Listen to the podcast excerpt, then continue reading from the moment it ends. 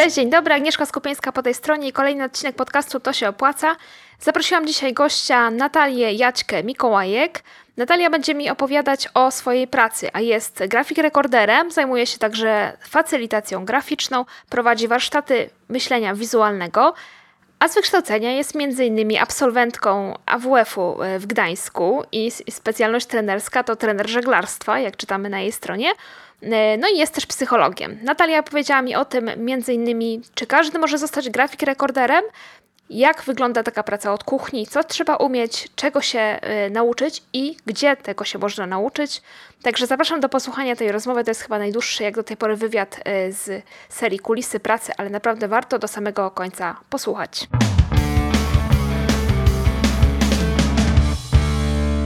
Cześć Natalio, albo raczej mogłabym powiedzieć cześć Jaćko. Cześć. E, powiedz, kim jesteś i czym się zajmujesz i właściwie też jak od, od jak dawna jesteś w tej branży i zajmujesz się tym, czym się zajmujesz? Cześć, nazywam się Natalia Mikołajek. E, w myśleniu wizualnym, bo to jest ta branża, e, działam pod nazwą Jaćka Rysuje. Tym się zajmuję zawodowo i mówię, że odczarowuję rysowanie. Przede wszystkim udowadniam ludziom, że proste schematy rysunkowe można wykorzystać na co dzień, nie tylko w życiu prywatnym, ale też zawodowym i uczę, jak to robić. Tak w skrócie mogę podsumować to, co robię, a robię to od 2014 roku. Czyli już 4 lata będzie. A jak to się stało, że w ogóle się tym zajęłaś i zainteresowałaś się tym myśleniem wizualnym? Kiedy pracowałam w jednej z fundacji e, przy projektach szkoleniowych, e, spotkałam na swojej drodze e, Klaudię Tolman, czyli pierwszą osobę, która zaczęła zajmować się myśleniem wizualnym w Polsce.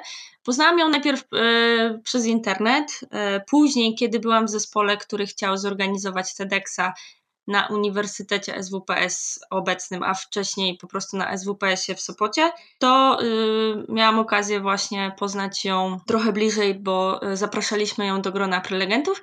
Niestety TEDx się nie udał, bo nie dostaliśmy licencji, natomiast y, gdzieś ta relacja została. Poznałam ją osobiście e, przy okazji innego TEDxa. E, w wakacje później też robiłam kurs Adama Sicińskiego, naszego rodaka, który od chyba bodajże pięć, piątego roku życia mieszka w Australii i zrobił taki rysunkowy kurs IQ który jest darmowy, jest 40-dniowy i codziennie na maila dostaje się kolejną lekcję. I potem, tak naprawdę, widząc, co robi Klaudia, widząc swoje postępy na nowo y, w rysowaniu tego kursu, zaczęłam testować i próbować to, co, y, co mogę z tym zrobić y, ja osobiście. Bo rysowałam dużo, jak byłam dzieckiem. Przez 10 lat nie rysowałam, bo usłyszałam hasło, że muszę popracować nad kreską, więc zamiast nad nią pracować, to po prostu przystałam. I w momencie, kiedy do tego wróciłam, to postanowiłam, że zanim w ogóle wejdę totalnie zawodowo na tą ścieżkę, to chcę siebie przetestować, zobaczyć, jak to u mnie się sprawdza, jak to się sprawdza dla ludzi, jak to, jak to im pracuje. I przez trzy miesiące udawałam się na różnego rodzaju eventy w Trójmieście, gdzie jako uczestnik wykonywałam notatki wizualne i zbierałam informacje od ludzi, co oni myślą, jak reagują, co się dla nich później może z tym dziać. I dopiero po takim okresie próbnym, który sama sobie zrobiłam, i też trochę przez to, że mój poprzedni pracodawca nie przedłużył ze mną umowy, a i tak już miałam działalność, to stwierdziłam, że wskakuję na głęboką wodę i po prostu wchodzę na tą ścieżkę. Mhm. To ja bym chciała wrócić do tego, e, co mówiłaś, że zaczęłaś robić notatki wizualne. I chciałabym się dowiedzieć tego, co to są tak dokładnie notatki wizualne, jak to wygląda, jakbyś mogła tak w prostych słowach powiedzieć komuś, kto tego nigdy nie widział. Hmm, w prostych słowach. Najlepiej właśnie jakby mogli to zobaczyć. E, ale mm, tak upraszczając, to y, notatki wizualne to są notatki, które tworzone są z reguły na małym, takim podręcznym formacie, e, czy to jest A6, A5 czy, czy A4 e, tak naprawdę w określonym celu, używając do tego zarówno słów, jak i prostych rysunków, po to, żeby przedstawić i podsumować kluczowe treści, które były na przykład podawane przez prelegenta. Czyli taka to jest um, taka graficzna notatka z tego, co ktoś mówił. Mhm, I to można e, wykorzystać gdzie? W jakich, e, nie wiem, w jakich miejscach, w jakich e, biznesach? Jak to wygląda? Wiesz co, tak naprawdę y, mówi się, że notatki wizualne są bardzo personalne i, i ten format naj, najczęściej wykorzystuje się na własny użytek. Y, do notowania dla siebie z konferencji, do, żeby po prostu zapamiętać więcej, żeby się nauczyć danego materiału. Ja na swoich drugich studiach też notowałam wizualnie, po to, żeby lepiej się uczyć tego, co ktoś do mnie mówi w danym momencie. E, no chyba, że klient sobie życzy taki format, no to też jest wykorzystywany w czasie spotkań lub konferencji, e, bo akurat ten format klientowi odpowiada, że on jest w formacie A4, jest łatwy do skopiowania, e, powielenia, jako na przykład forma podziękowania czy podsumowania dla uczestników rozdawana na koniec eventu. Mhm. Dobrze, to mniej więcej chyba rozumiem o co chodzi, ale jakbyś jeszcze mogła mi powiedzieć, kim są klienci w tej branży? Kim są klienci? Czy to są na przykład małe firmy, czy to są duże firmy, czy to są e, częściej konferencje, czy częściej jakaś jedna firma, taka, no nie wiem, do jakiegoś szkolenia cię zaprasza, czy, czy jak to wygląda? E, to różnie jest. No, chyba najczęściej to są jednak organizatorzy konferencji, tylko ci dzielą się na dwie grupy tak naprawdę, bo część to są po prostu osoby lub działy firm oddelegowane do tego, żeby y, stworzyć e, konferencję dla firmy, bo na przykład obchodzą e, nie wiem, 50-lecie albo jakąś mają konferencję tematyczną lub jest to konferencja strategiczna lub drugi e, jakby obszar e, to są agencje, które już profesjonalnie zajmują się organizacją eventów dla firm i, i one są tymi klientami. I tak naprawdę można by było ich tak podsumować jako właśnie organizatorów. Kolejna grupa klientów to są działy HR czy działy rozwoju, które właśnie zatrudniają mnie do przeprowadzania szkoleń. Czasami są to też działy marketingu, działy projektowe. To jest naprawdę ta grupa jest tutaj bardzo, bardzo szeroka, w zależności od tego, który klient czego oczekuje od danego szkolenia, bo myślenie wizualne mm, jest bardzo szeroko wykorzystywane w biznesie, tak naprawdę. I y, część osób wykorzystuje to nawet nie wiedząc, że to jest obszar myślenia wizualnego wizualnego. Takie mam wrażenie. No dobrze, to teraz powiedzmy, że ja jestem organizatorem konferencji, przychodzę do ciebie e, i bo słyszałam, że to jest takie modne ostatnio, żeby robić notatki wizualne i przychodzę do ciebie i mówię, Pani Natalio, co my możemy razem zrobić? Co ty możesz mi zaoferować jako klientowi? Pierwsza rzecz to są właśnie notatki wizualne, o których mówiłam. Druga rzecz to jest graphic recording, czyli ten zapis graficzny wielkoformatowy, który jest wykonywany już y, z poziomu sceny najczęściej, że uczestnicy mogą obserwować, jak powstaje y, i cały proces właśnie notowania tego wizualnego. Kolejną rzeczą jest graphic facilitation, czyli facylitacja graficzna w czasie spotkań prac zespołów, gdzie jest wykorzystywana ta wizualna e, oprawa do realizacji celu zespołu. E, później oczywiście są warsztaty myślenia wizualnego, może być szeroko pojęte wsparcie wizualne, które tak naprawdę jest bardzo dużym działaniem wspierającym firmę w danym evencie, nie tylko zapisem graficznym, ale całą oprawą wizualną wydarzenia. I może, mogą też być różnego rodzaju produkty tworzone w oparciu o myślenie wizualne.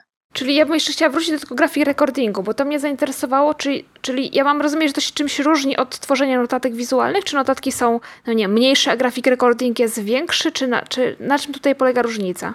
E, notatki wizualne, tak jak mówiłam, są właśnie na małym formacie i często są właśnie tworzone na własny użytek, e, bardzo spersonalizowane. Natomiast graphic recording to jest wielkoformatowy zapis graficzny, tworzony w czasie rzeczywistym, to jest bardzo ważne, e, który jest robiony właśnie na konferencjach, wydarzeniach, typu, nie wiem, jakieś panele dyskusyjne, prelekcje, tym podobne rzeczy, e, gdzie właśnie grafik recorder, osoba wykonująca ten zapis graficzny, słucha przekazywanych treści, e, analizuje je, syntetyzuje i przedstawia je uczestnikom właśnie za pomocą słów, rysunków i struktur w celu stworzenia takiej wizualnej esencji tego, co było mówione przez prelegenta czy przez dyskutantów właśnie tego panelu, e, żeby oni mogli to po prostu lepiej zrozumieć i zapamiętać i odtworzyć w przyszłości. Mhm, to już chyba rozumiem. E, to jeszcze pytanie o to, jak ty się do tego zabierasz, jak ty się zabierasz do pracy. Powiedzmy, że jestem organizatorem jakiejś konferencji, nie wiem, stomatologów albo, e, albo biologów i zatrudniam cię do zrobienia takiego zapisu graficznego konferencji, czy jakiegoś jednego wykładu z konferencji. I teraz ciekawi mnie, czy ty musisz wcześniej coś wiedzieć o tej branży, czy musisz dostać na przykład treść tego e, przemówienia, które będzie na scenie gdzieś tam prezentowane, czy po prostu na żywo wchodzisz i z miejsca jesteś w stanie przygotować notatkę. Idealnym rozwiązaniem byłoby, gdybym za każdym razem dostawała rzeczywiście prezentacje, treści i, i materiały od organizatorów. Niestety, bardzo często jest tak, że y, prelegenci dosyłają swoje prezentacje na ostatnią chwilę, czasami tuż przed rozpoczęciem konferencji, więc ja albo dostaję tylko tematy, które prelegenci podali jako y, swoje, które będą wygłaszać, albo jakiś krótki opis tego, co zawiera dana prezentacja, tak bardzo ogólnie. To jest naprawdę luksusowa sytuacja, kiedy ja mam prezentację i mogę się zapoznać z nią, choć czasami bywa tak, że ta prezentacja jest stworzona w taki sposób, że tam jest kilka haseł, kilka zdjęć i ja i tak bez mowy prelegenta nic z niej nie wyniosę. Zresztą ktoś kiedyś powiedział, że dobra prezentacja to jest taka, która musi być uzupełniona o słowa prelegenta, bo w, w przeciwnym wypadku to ta prezentacja jest już sama w sobie, e, nie wiem, tworzy się z niej broszura, e-book, co, cokolwiek takiego, bo wszyscy są w stanie z niej odczytać meritum. Dopiero kiedy prelegent musi uzupełnić prezentację, to jest podobno dobra prezentacja. Tak słyszałam. Więc tak naprawdę Moje przygotowanie polega na tym, że ustalam właśnie z klientem zakres tematyczny, staram się dowiedzieć jak najwięcej, bo oczywiście ja nie jestem alfą i omegą i nie wiem wszystkiego z każdej branży, a naprawdę pracuję w bardzo różnorodnych. A jakieś przykłady mogłabyś podać? Takich najdziwniejszych? Była medycyna, były nieruchomości, było towarzystwo funduszy inwestycyjnych, więc naprawdę naprawdę bardzo różnorodna. Naj, najfajniej pracuje się oczywiście w tej ogólnie rozumianego e, rozwoju osobistego, bo to są mi pokrewne tematy, natomiast rzeczywiście są, są różne i coraz większe pole tutaj się robi klientów, do których dociera właśnie ta metoda i którzy chcą wykorzystywać w ten sposób. A czy myślisz, że jest szansa, że to kiedyś pójdzie w taką stronę, że na przykład jeden grafik rekorder będzie się e, specjalizował na przykład w medycynie, a inny w nieruchomościach, czy, czy raczej e, nie ma takiej potrzeby, żeby w tą branżę się zagłębiać? No nasz rynek cały czas się rozwija i dosyć dynamicznie się rozwija, bo tak naprawdę można powiedzieć, że to myślenie wizualne jest od nie wiem, 5-7 lat w Polsce, a liczba grafik rekorderów rośnie naprawdę bardzo szybko. I jeżeli klienci się przekonają do tej metody i rzeczywiście zaczną z niej korzystać bardzo regularnie, no to kto wie, czy nie, nie wystąpi taka specjalizacja. W końcu w trenerstwie, które jest bardzo popularne i które ma w swoich szeregach naprawdę ogromną ilość ludzi, e, są już specjalizacje i e, jest to w cenie, prawda? Tak jak ja póki co specjalizuję się w myśleniu wizualnym, jeśli chodzi o szkolenia. Więc myślę, że jest to, jest to możliwe. Mhm. E, to jeszcze mam takie pytanie, czy, bo mówisz, że ta branża się rozwija i tych grafik rekorderów jest coraz więcej. Czy, żeby być grafik rekorderem, trzeba mieć jakieś zdolności plastyczne, czy trzeba ładnie rysować, czy tego się można nauczyć? Czy właściwie, czy każdy może być grafik rekorderem, czy nie każdy? O tak. E, zamiast e, e, hasła zdolności użyłabym tutaj raczej hasła umiejętności, ponieważ zdolności za bardzo kojarzą się z talentem, a ten ma powiedzmy określona liczba ludzi. Natomiast umiejętność da się wypracować, da się nad nią pracować i szlifować. I tak naprawdę moim zdaniem ta umiejętność jest potrzebna. I owszem, w grafik recordingu nie chodzi tylko o rysowanie, bo e, występują właśnie tutaj umiejętności słuchania, analizowania treści, syntetyzowania ich i przekazywania. Natomiast jeżeli nie ma umiejętności rysowania, to zaczynamy za bardzo się skupiać na rysunku w trakcie wykonywania grafik recordingu i to y, siłą rzeczy y, naszą całą uwagę kieruje właśnie na tę czynność i, i przestajemy słuchać, a to jest y, pierwszy etap tak naprawdę tego procesu. Więc oprócz y, właśnie tych umiejętności analitycznych słuchania i syntetyzowania, te, ta umiejętność rysowania jest potrzebna. I, I to jest trochę tak, że jakby to porównać do fotografii. To nie jest tak, że jak ktoś ma aparat, to już może być y, fotografem. Tak samo jest w, w myśleniu wizualnym i grafik recordingu, że jeżeli ktoś ma y, flamaster i potrafi narysować kreskę, to już może pracować jako grafik y, recorder, bo ten nasz zawód to też jest odpowiedzialność w przekazywaniu tych informacji i kolorowy rysunek nie jest jeszcze grafik recordingiem. I tak naprawdę chodzi o to, żeby umieć wykonać podsumowanie, gdzie rysunek będzie uzupełniał informację, a nie ją przykrywał y, i odciągał uwagę od niej. Ale też chyba wybrać to, co jest istotne z jakiejś tam prelekcji i z wypowiedzi. Zdecydowanie, zdecydowanie. Trzeba, y, no, potrzeba tutaj wiele umiejętności i przede wszystkim praktyki osłuchania się, testowania, czy, czy nam to leży, czy nie leży. Tak jak ja sama to zrobiłam. Czy wobec tego tego się można nauczyć? Czy są jakieś kursy, bo ty wspomniałaś na początku o, e, o kursach, ale bym chciała jeszcze raz o to zapytać, czy jakieś materiały, nie wiem, szkolenia, książki, które można by było wykorzystać, powiedzmy, że słucha nas ktoś, kto stwierdził, że grafik recording to jest dla niego i chciałby spróbować, ale chciałby się najpierw nauczyć czegoś. Ja wspominałam o kursie Adama Sicińskiego IQ Doodle. To jest rzeczywiście kurs, gdzie można odświeżyć swoje umiejętności rysunkowe i zacząć praktykować, y, bo tak naprawdę ta praktyka zrodzi nam y, jakość. Y, dalej mamy praktyków na całym świecie y, myślenia wizualnego, którzy są pionierami tej dziedziny tak naprawdę i mają swoje kursy online, mają swoje kursy stacjonarne. E, co jakiś czas organizowane są też takie kursy w Polsce dla praktyków myślenia wizualnego. Gabrysia Borowczyk na przykład prowadzi kursy z flipowania, czyli jej metody pracy z flipchartem. E, ja sama prowadzę szkolenia z myślenia wizualnego, ale coraz częściej robię to w formie zamkniętej na zlecenia dla firm. Bardzo rzadko prowadzę szkolenia otwarte.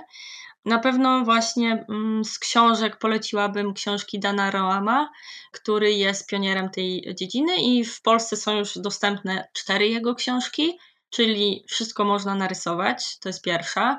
Druga, Narysuj swoje myśli. Trzecia, wizualna strona biznesu. I czwarta, najnowsza, która się ukazała niedawno, pokaż, opowiedz i zainteresuj. I to są książki na pewno, które bym poleciła, żeby w ogóle zaznajomić się z tą dziedziną, zobaczyć e, i sprawdzić, czy to jest to. A myślisz, że jak ja nie chcę być zawodowo grafik rekorderem, ale po prostu prowadzę firmę, to te książki też by mi się przydały? E, myślę, że wizualna strona biznesu bardzo Ci się spodoba. E, mi osobiście, jako osoby prowadzącej własną działalność, bardzo dużo e, wniosła. To jest książka, która jest przeze mnie zaznaczona praktycznie co strona karteczką indeksującą e, na temat ważnych treści, ponieważ pokazuje, jak w, w życiu właśnie zawodowym można wykorzystać proste schematy rysunkowe. I tutaj właśnie Dan Rom pokazuje, że nie musisz mieć nie wiadomo jakich umiejętności i nie tworzyć dzieł sztuki, żeby wykorzystywać myślenie wizualne. Bardzo dużo ludzi wykorzystuje je na co dzień, nawet o tym nie wiedząc, typu masz stłuczkę, przyjeżdża policja, musisz, musisz rozrysować, co się stało. I to jest myślenie wizualne w praktyce, bo ty rozrysowujesz policjantowi to, co się stało, żeby on zrozumiał kontekst i nie wykorzystujesz do tego nie wiadomo jakich skomplikowanych rysunków, tylko rysujesz prostokącik, strzałki, krzyżyk, yy, ewentualnie jakiś wykrzyknik i, czy tym podobne elementy i opowiadasz, co się działo krok po kroku y, na podstawie prostego schematu rysunkowego. Okej, okay, dobra, już mi się to podoba, bo ja to jestem z tych, co y, lubią rysować, ale nie za bardzo potrafią, więc myślę, że, że faktycznie po taką książkę chyba sięgnę i, i faktycznie to może być coś dla mnie. E, ale jeszcze chciałam wrócić do tego uczenia się rysowania na prostych schematach, bo ja sobie podglądałam Twoje e, występy w programie My3, programie telewizyjnym, w którym uczysz dzieci rysować. I czy możesz opowiedzieć, jak to się stało, że tam trafiłaś i e, no, jak ci się pracuje z dziećmi? Mm, trafiłam tam przez, yy, można powiedzieć, Facebooka, ponieważ kierowniczka projektu, Ania, napisała na jednej grup, z grup rysunkowych, że szuka osoby rysującej do programu dla dzieci. I ja tak przeczytałam to jej ogłoszenie i stwierdziłam, kurczę, czemu, czemu by się nie zgłosić? Może być fajna przygoda. Więc napisałam, y, dostałam informację zwrotną, y, dostałam więcej informacji o projekcie, zgodziłam się na udział. Miałam, można powiedzieć, rozmowę kwalifikacyjną z reżyserką, która mnie przyjęła do tego programu. Przygotowałam swoje pomysły, zostały wybrane te które uważali za najbardziej e, sensowne na tamten czas, do pierwszej edycji, do pierwszego sezonu. Pojechałam na nagrania. Nagrania odbyły się bez żadnego dubla, bardzo sprawnie, co dla grupy całej ekipy filmowej było bardzo ważne, ponieważ wtedy było strasznie gorąco i na hali, na której nagrywaliśmy, był po prostu ukrop.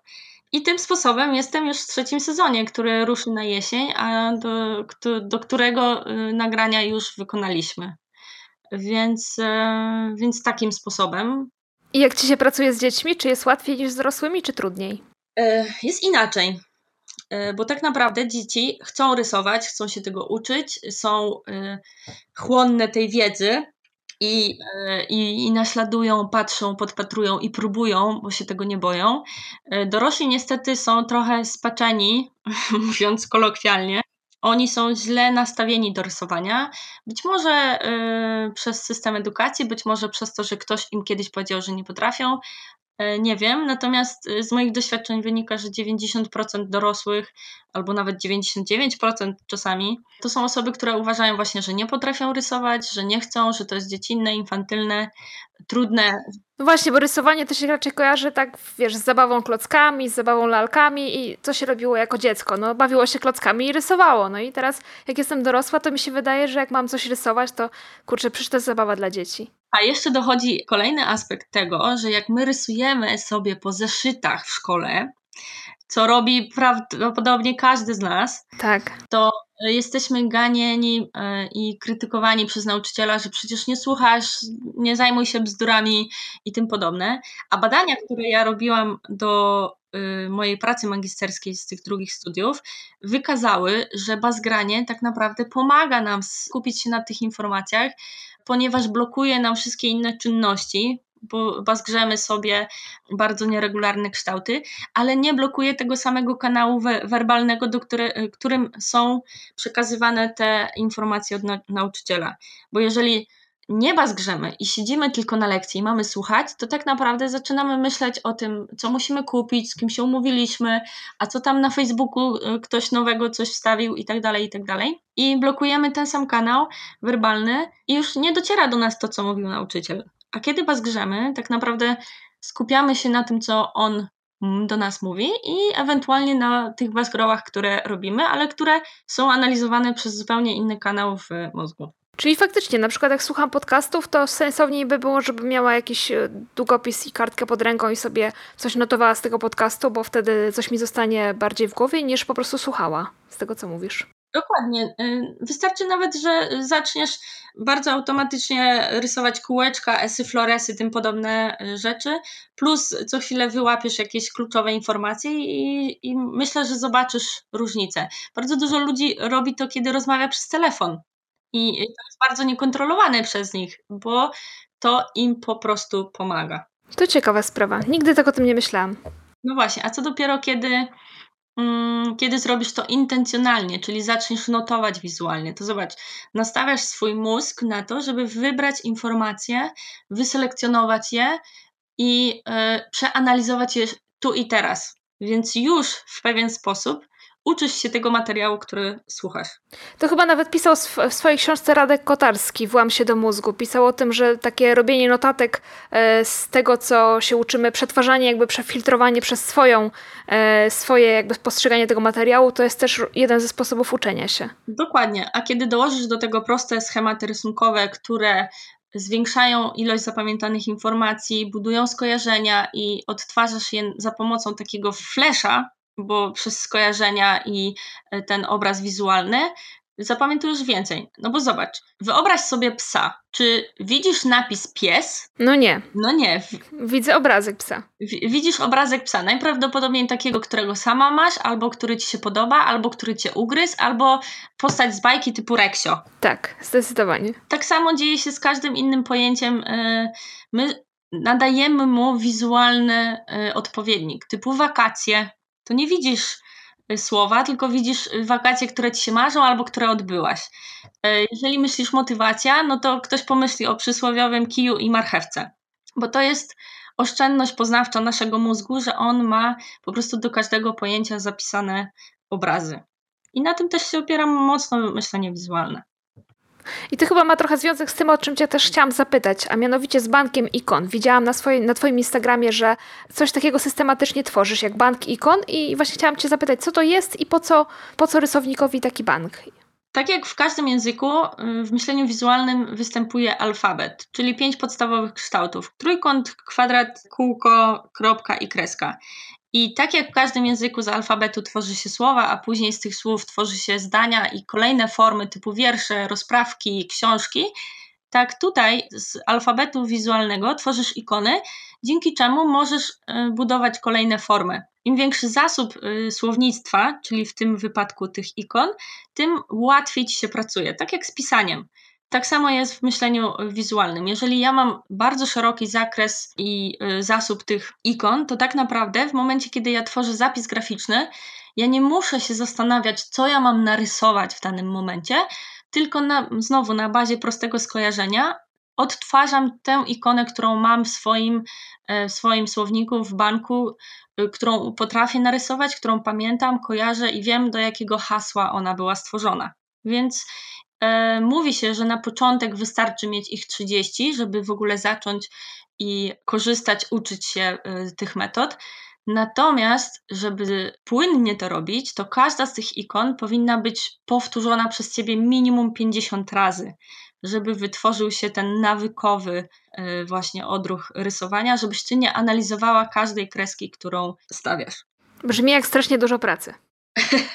No tak, jak w każdym, w każdym zawodzie. To nie jest tak, że wiesz, ja sobie o tutaj trochę rysuję i już możesz mnie zatrudniać jako grafik rekordera. To jak każdy zawód wymaga praktyki, wymaga umiejętności, wymaga pewnych zasobów e, i wymaga ciągłego uczenia się, tak naprawdę. To jeszcze bym Cię chciała podpytać o klientów, bo powiedziałaś, że do programu telewizyjnego trafiałeś z jednej e, z grup na Facebooku.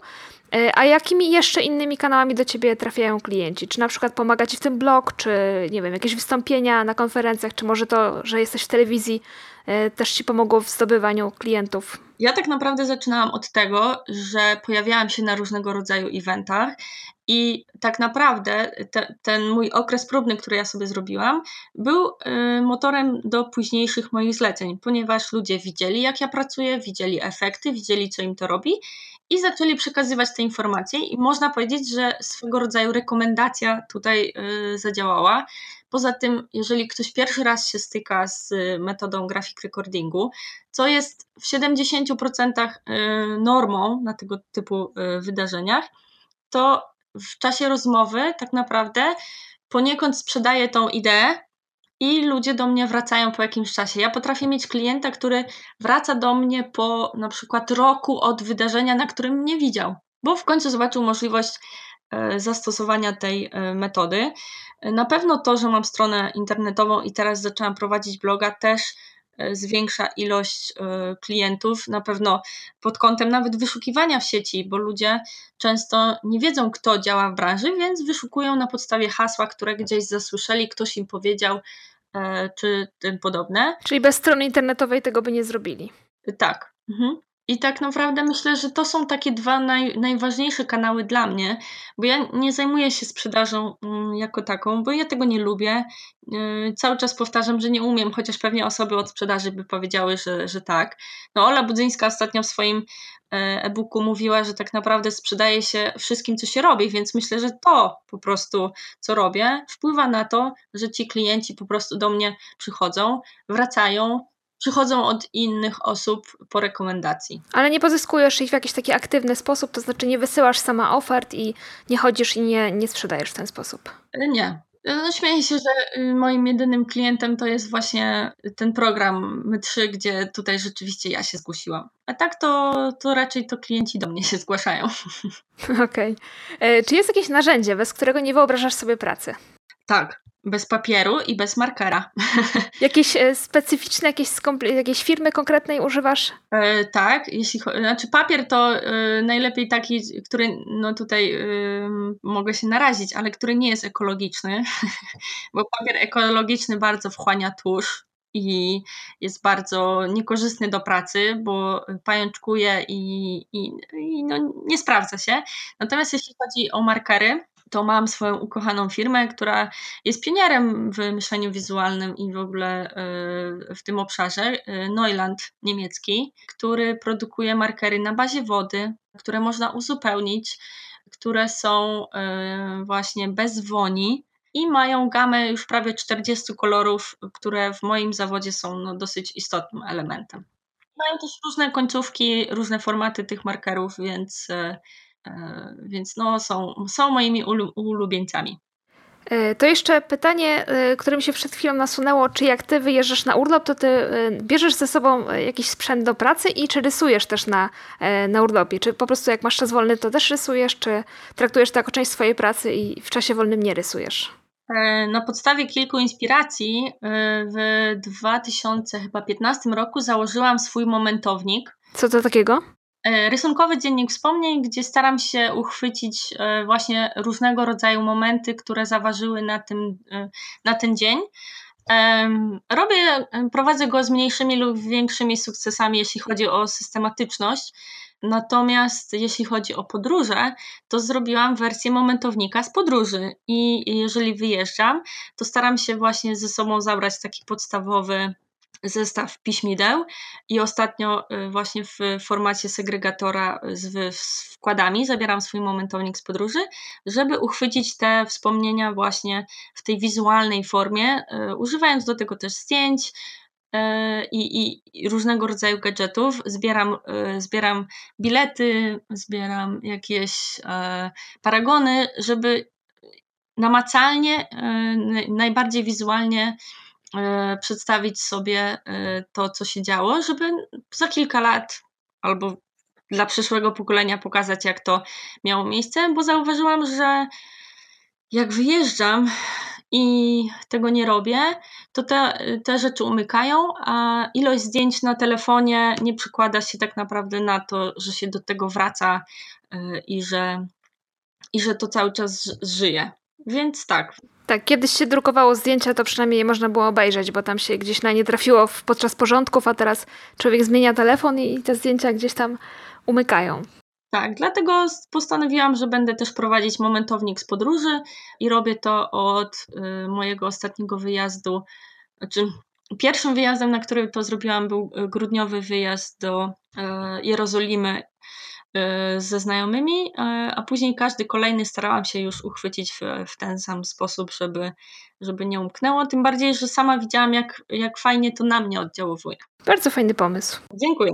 To jeszcze ostatnie pytanie e, o to, jaką radę dałabyś komuś, kto słucha nas teraz i pomyślał, że graphic recording to jest coś dla niego i chciałby zacząć w tej branży pracować?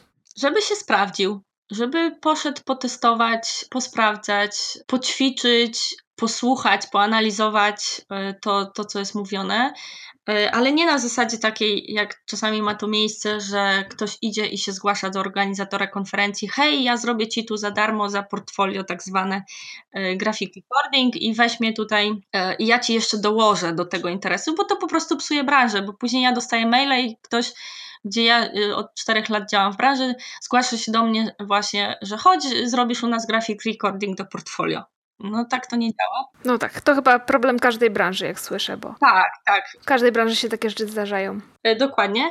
Dlatego, jeżeli ktoś ma rzeczywiście pójść i sprawdzić, czy to jest dla niego, to żeby to zrobił e, jako uczestnik w formie właśnie notatek wizualnych i zobaczył, czy to działa dla niego korzystnie, jak inni reagują, czy on potrafi wyłapać te informacje, bo no, może to się wydawać super lekką pracą, ale to jest naprawdę ogromny wysiłek i po całym dniu człowiek jest jak roślina. Bo analizuje cały dzień, jest na 150% skupiony na tym, co się dzieje i nie ma chwili wytchnienia. Ja nie jestem uczestnikiem, który może odpłynąć i przestać słuchać, tylko właśnie musisz być skoncentrowany na tym, co się dzieje, bo to jest Twoja praca. Dlatego przetestuj, sprawdź i dopiero zdecyduj, czy chcesz w to wchodzić i wchodź w taki sposób, żeby nie kanibalizować swojej własnej branży. Tak, bo jak ktoś się przyzwyczai, że mu zrobiłeś raz za darmo, może będzie chciał robić więcej. Yy, więcej razy, żebyś mu robił za darmo, o to chodzi. Dokładnie. Świetnie, to jeszcze powiedz na koniec, gdzie można Cię spotkać w sieci? Można mnie spotkać na mojej stronie www.jaćkarysuje.pl Można mnie spotkać na moim Facebooku, o dziwo o nazwie Jaćka Rysuje. Na Instagramie o tej samej nazwie Jaćka Rysuje.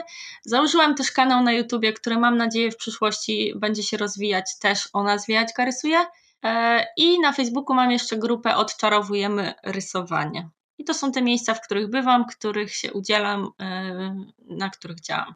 A na kanale YouTube'owym czego się możemy spodziewać? Tam jest kilka rysunków, jak rysowałam właśnie swoje ikony z tego wyzwania ikona na dziś, które sobie zrobiłam od początku roku. Natomiast myślę o tym, żeby właśnie były filmiki instruktażowe, gdzie pokazuję, tłumaczę, e, jak coś tworzyć, ale też e, zagłębiam się w tajniki myślenia wizualnego. Taki jest plan. Dobra, bardzo Ci dziękuję za, za to spotkanie i za rozmowę. Dziękuję bardzo, życzę wszystkiego rysunkowego. Dziękuję. Jeszcze tylko dodam dla osób, które nas słuchają, że oczywiście na stronie tosiopłaca.pl ukośnik podcast jest lista wszystkich odcinków podcastu. Jest tam też ten odcinek, którego właśnie słuchasz i linki do wszystkich miejsc, o których mówiła Jaćka.